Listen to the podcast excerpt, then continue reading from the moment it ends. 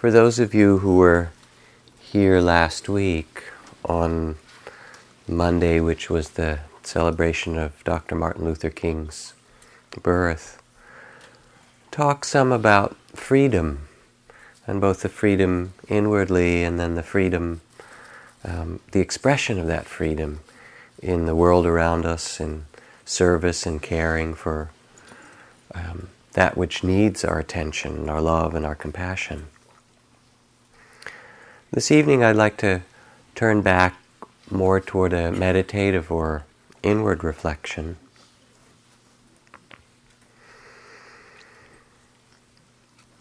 When I first went to practice in the forest monasteries of Thailand, my teacher Ajahn Chah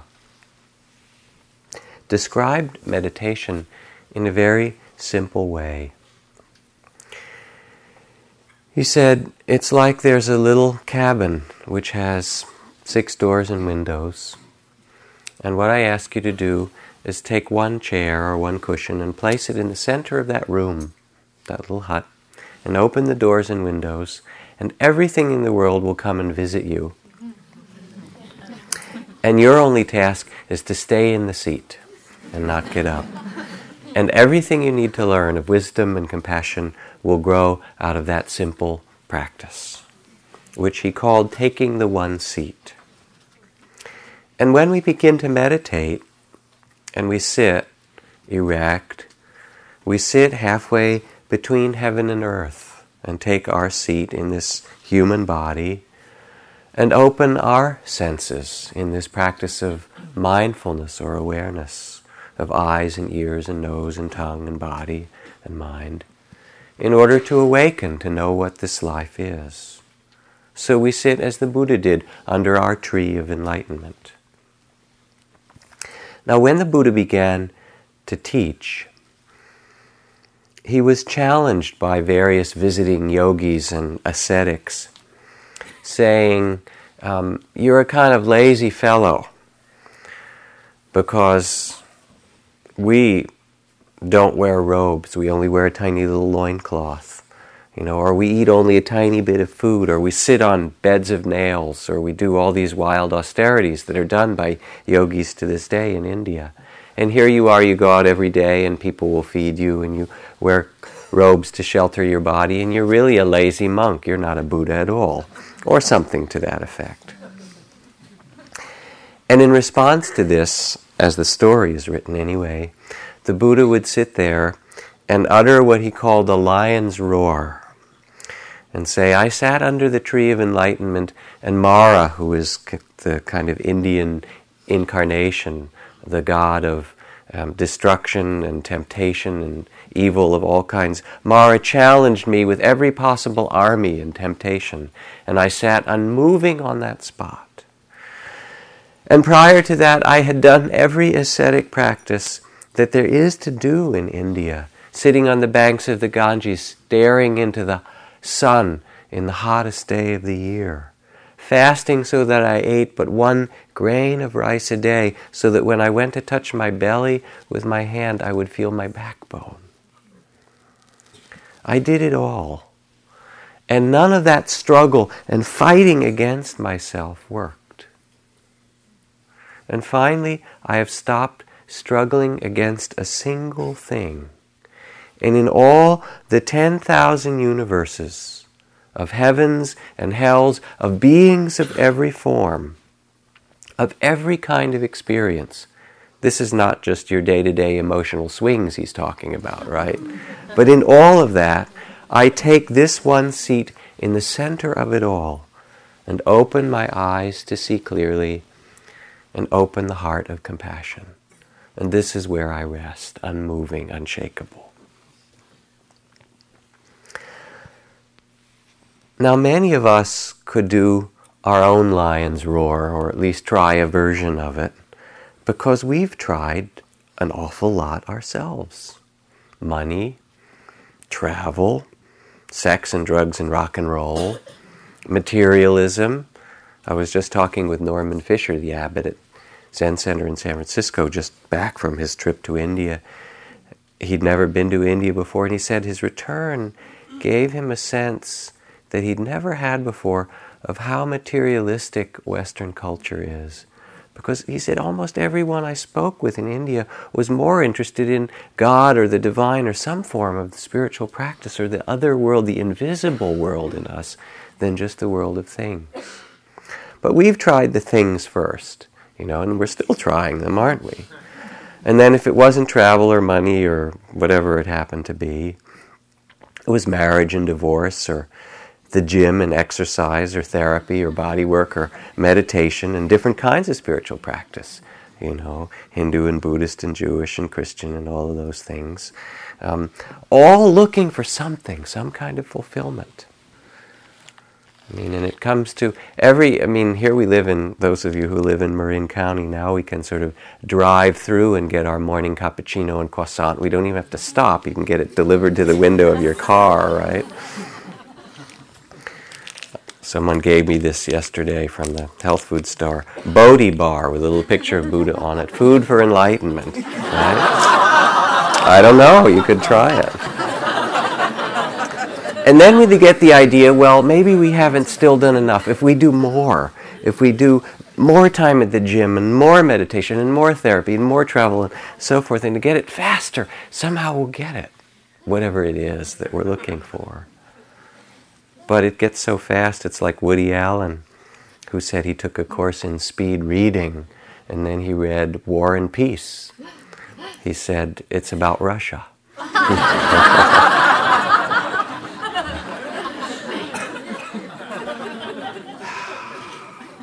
So speed doesn't work, it's clear. We keep chasing. It is like the man in India, this story is told, who went searching everywhere for the fulfillment of the heart, for that complete and utter fulfillment. And every place he went, although he found things that he liked, there was something wrong, something not enough, and then he'd move on to the next and the next. And finally, one day, exhausted from all this travel, he was wandering through a beautiful green valley and saw this exquisite tree in the middle of this valley and sat underneath it, not knowing it was a magical tree. And he said, Maybe this is the place. Maybe finally I can stop. I've tried so many things, and this place is so beautiful, I could be happy here, I think. But, he said, it would be awfully nice to have some dwelling here because it would get cold under the tree.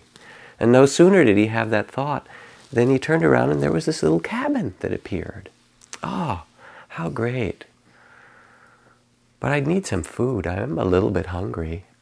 And as soon as the thought appeared, there came this wonderful table with all this food. Or, oh, how great, a banquet. This is definitely the place for me. But I should get lonely. I wish there were someone here to share it with.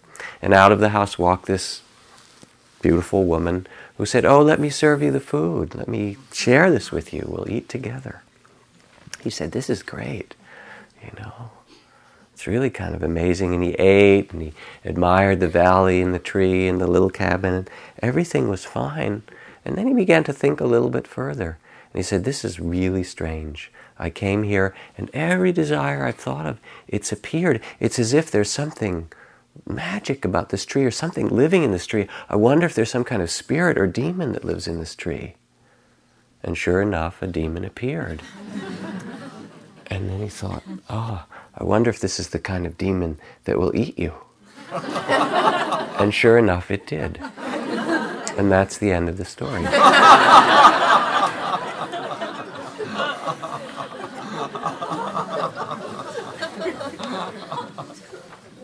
It says something about the mind, doesn't it? Hmm? To get, to have, to become, to try to be something. What's the hurry? Where are we going? What are we trying to be? We go in circles, and then the mind fills with grasping and judgments and plans, and then we have to defend what we have so far, and we have um, in that then. Uh, conflict with one another and war and racism and addiction and fantasies and imaginings and all of these things that come and go for us because we're struggling to get something or be somewhere or have something. And what's the remedy? Because it's really tiresome. the Buddha's remedy was to take the one seat in the center of it all and just stop and listen and open.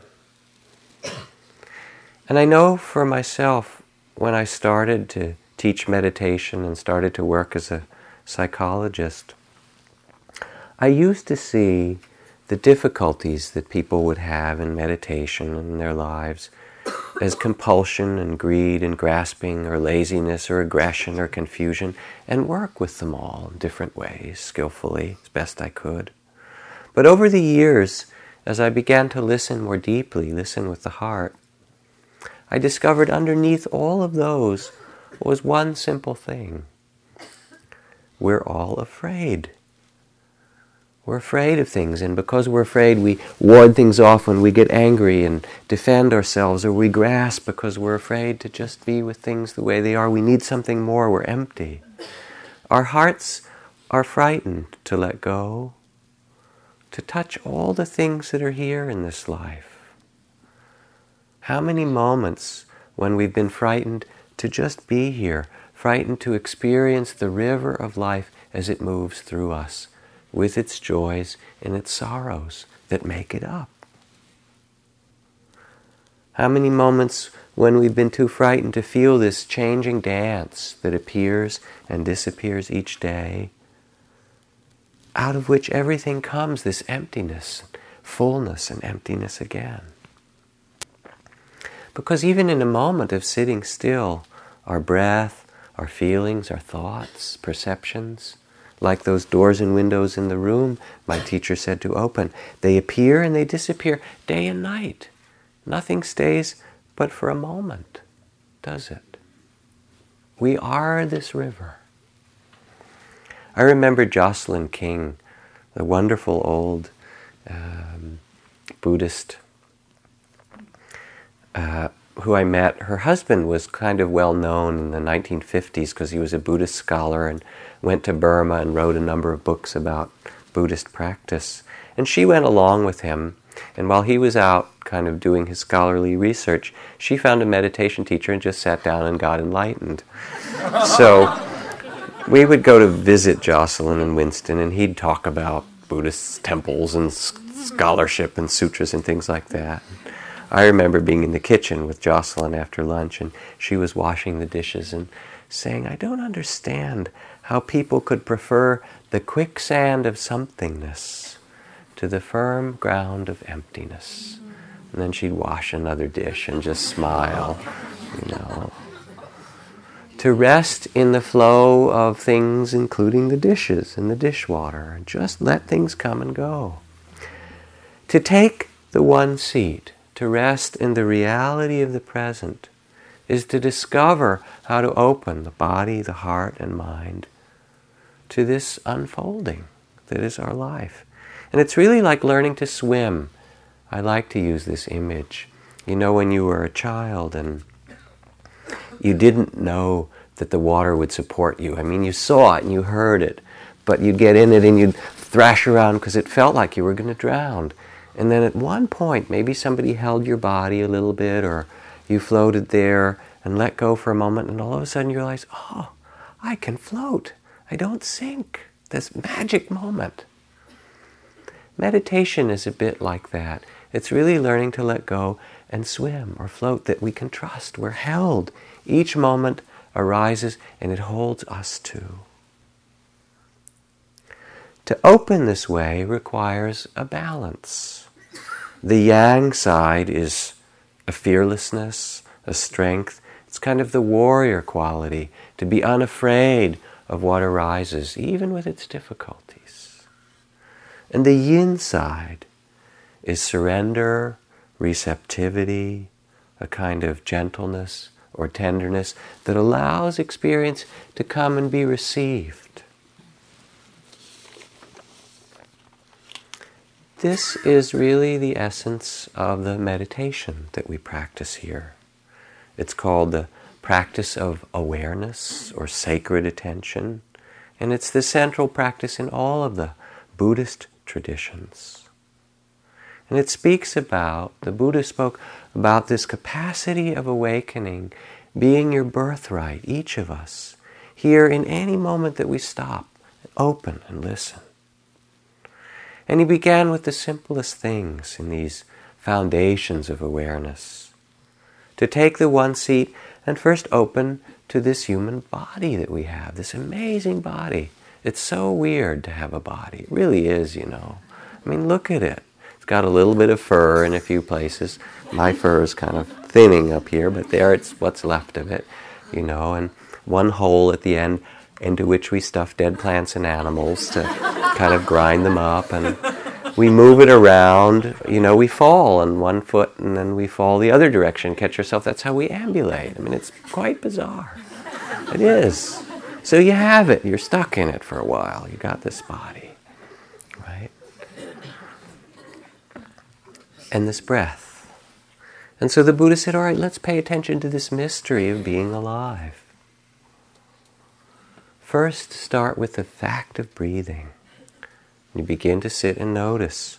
And the idea isn't to make some special breath, but to sit in the center and be aware with a sensitivity to the breath's own rhythms short or long, soft or contracted, restricted or easy, fast or slow. Let the breath move as it will, and as you feel the breath, you begin to feel your own life move and breathe. The breath helps us to become present, helps us to know actually this moment's experience, and to find a center or a calmness even in the midst of the excitement of life. There's an old story from India in which all the senses decided that they were going to kind of appoint a leader who was going to lead this life you know, and so they were in some conversation or discussion about it, and sight spoke up first and said, Look at what I can do. Visualizations, imagination, images, castles, colors, fantastic. And sound said, Yes, but what about in the dark? When you hear, Watch out, be careful. I can warn you of danger. I can play music even when you see nothing. There's incredible sounds of the night and the day. And then the nose and the tongue began to speak up. Yes, but those odors, smell that delicious, and the tongue, what you can taste, and then you get nourishment in the body. We should be in charge. Yes? Everyone wanted to be in charge. And finally, the breath said, How about me? And they said, Oh no, you're just ordinary. There's nothing special about the breath. I mean, what do you do? Look at all these wonderful things. And the breath began to pout a little bit and walked away. And as the breath walked away, the colors became dim and faded, and the sounds started to disappear. And the nose and tongue, which were so interested in beautiful smells and tastes, all of a sudden became hungry, desperate for one small thing, just a tiny uh, breath of air. And they said, Come back, please, you come back. You are the center for all of us. Thank you. So, by this simple practice of paying attention to the breath, this life breath, we begin to notice the flow of all of life coming and going, expanding and contracting, joy and sorrow, pain and pleasure. And the same kind of attention then extends to the body. We sit and it begins to open. The tensions we carry show themselves the pains, the patterns of holding. You get quiet and they begin to reveal themselves, the armor that we hold. And usually we touch it with aversion. Oh, I got to get rid of this, a little more body work, back to the gym, more working out, more, you know, whatever it is. And so your meditation becomes like a project. I'll lower my shoulder and now I'll stretch my hip and deepen my breath and kind of mm, tone my muscles, you know, and pretty soon it's gone. The real meditation. Instead, what's asked is to sit and let the body open in its own way, which it will, to reveal itself, to re inhabit the body, not by trying to fix it, but by listening deeply with the heart and the mind. And out of that, what needs to be healed will show itself. And what needs to be released will release. Maybe it'll get stronger and hurt more for a while, but if you touch it with kindness and make a spacious, open attention, it too will do its dance and release. The deepest healing doesn't come from our ideas of what needs to be healed, it comes from an organic opening of our being. To be with the body brings wisdom. The poet Eduardo Galeano wrote, The church says the body is a sin. Science says the body is a machine. Advertising says the body is a business. The body says, I am a fiesta. to pay attention and not react and not try to change it, but to listen is what the body wants, as the breath does. And in that grows a natural and deep loving kindness for this very body. Or we sit taking the one seat and all these sensations and pains and pleasures and things come and go and the breath moves. And then we look at the mind. My God, you know how it is. You sit and you say, Quiet, please. Does it listen? It has a mind of its own, right? It does what it wants. And what do you see? The wandering mind, the planning mind, the judging mind, the creative mind, the restless mind, the critical mind, the scattered mind, the delighted mind, every kind of mind. And it has thoughts about something, and a little while later, it thinks something different about the very same thing. It's like Henry Miller wrote. The situation reached the heights of the ridiculous when I realized one day that everything I had written about the man, I could well have written the opposite. the mind is phenomenal. And as we sit, it waits for the space of sitting and then it disgorges unfinished business, all the things that you haven't attended to, all the desires, all the fears. We have creativity attacks. You sit here and it says, do this, make that, write that, become that. If you believe it, you are in trouble. Okay, a story for you. It's actually kind of a joke, but it's a story as well. So it happened a couple of centuries ago, as usual or as periodic, that the Jews were in trouble again in Rome for whatever reason, they were being accused of being troublemakers, as Jews are so often accused. And the people accusing them went to the Pope and said, You have to get all the Jews out of the city of in Rome. The Pope called their leaders and said, The Jews will have to leave. But the leaders pleaded and said, Let us have a conversation about this, or even better yet, a religious debate to see if we can stay.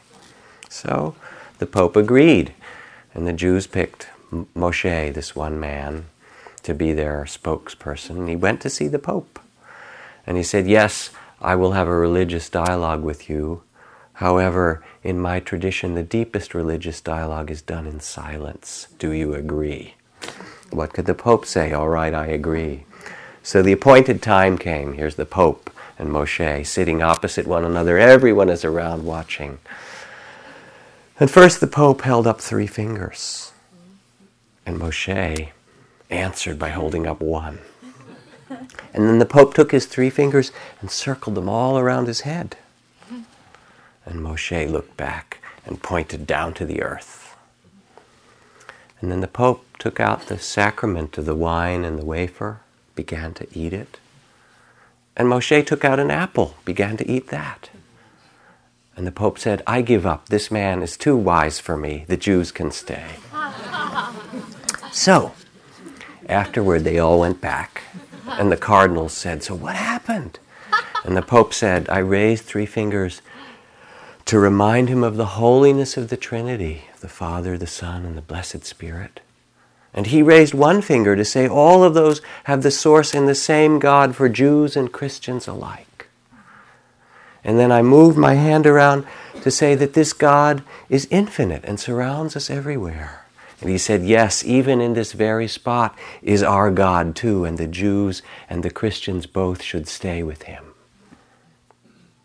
And so I took out the wine and the wafer to remind him that we can be redeemed from our sins. But he pulled out an apple and said, Even so, there is original sin, not to be forgotten. He had an answer for everything. What could I do? Moshe, meanwhile, went back to the Jewish quarters. So, they said, what was going on? And he said, the Pope held up his fingers. He said, the Jews would have to be cleared out of Rome in three days. I looked back at him and said, Not one of us is leaving. He said, I'm going to clear this entire city of Jews. And I said, We're going to stay right where we are, and pointed to the ground. And then they said to him, He said, Well, I don't know. He pulled out his lunch, and I pulled out mine.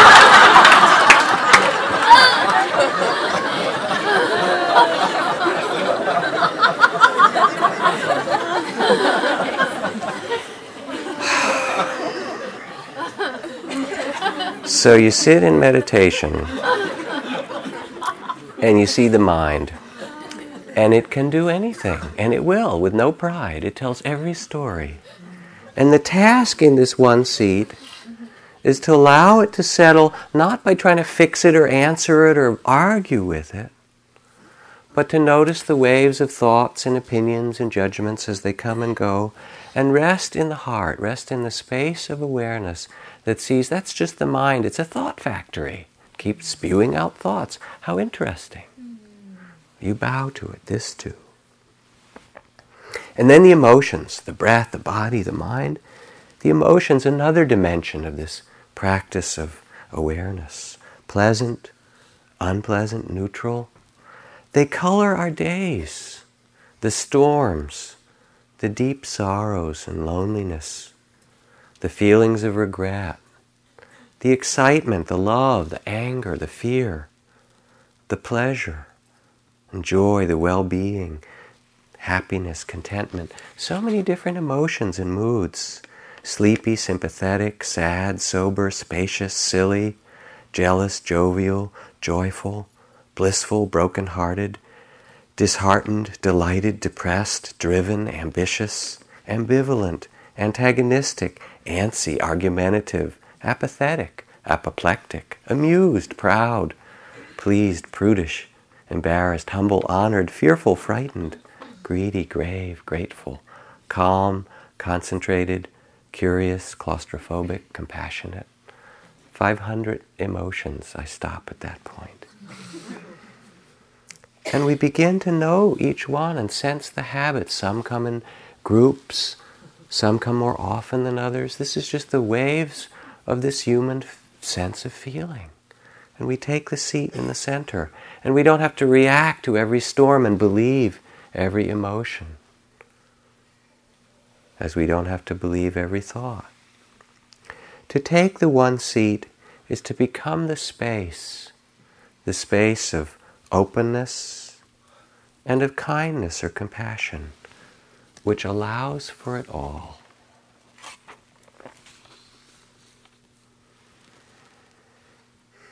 We sit, and it really doesn't matter so much what happens when you sit, that's not the point.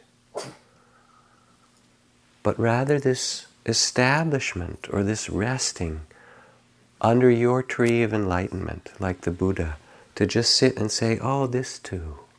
To be present with what arises and touch it with the heart of kindness. The point of meditation isn't to make a specific experience or to battle against ourselves. And we've done that for so long. It's been such a struggle. Meditation's hard enough without that. Instead, it's to make our peace in the midst of all things.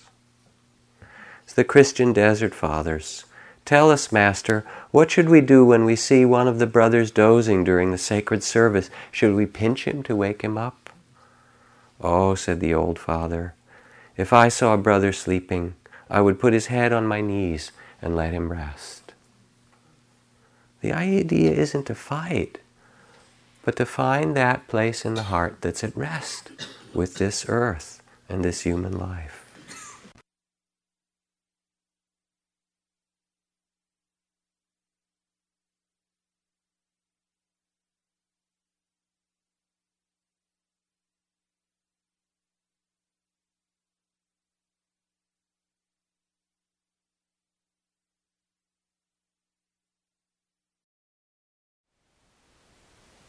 Thank you for listening.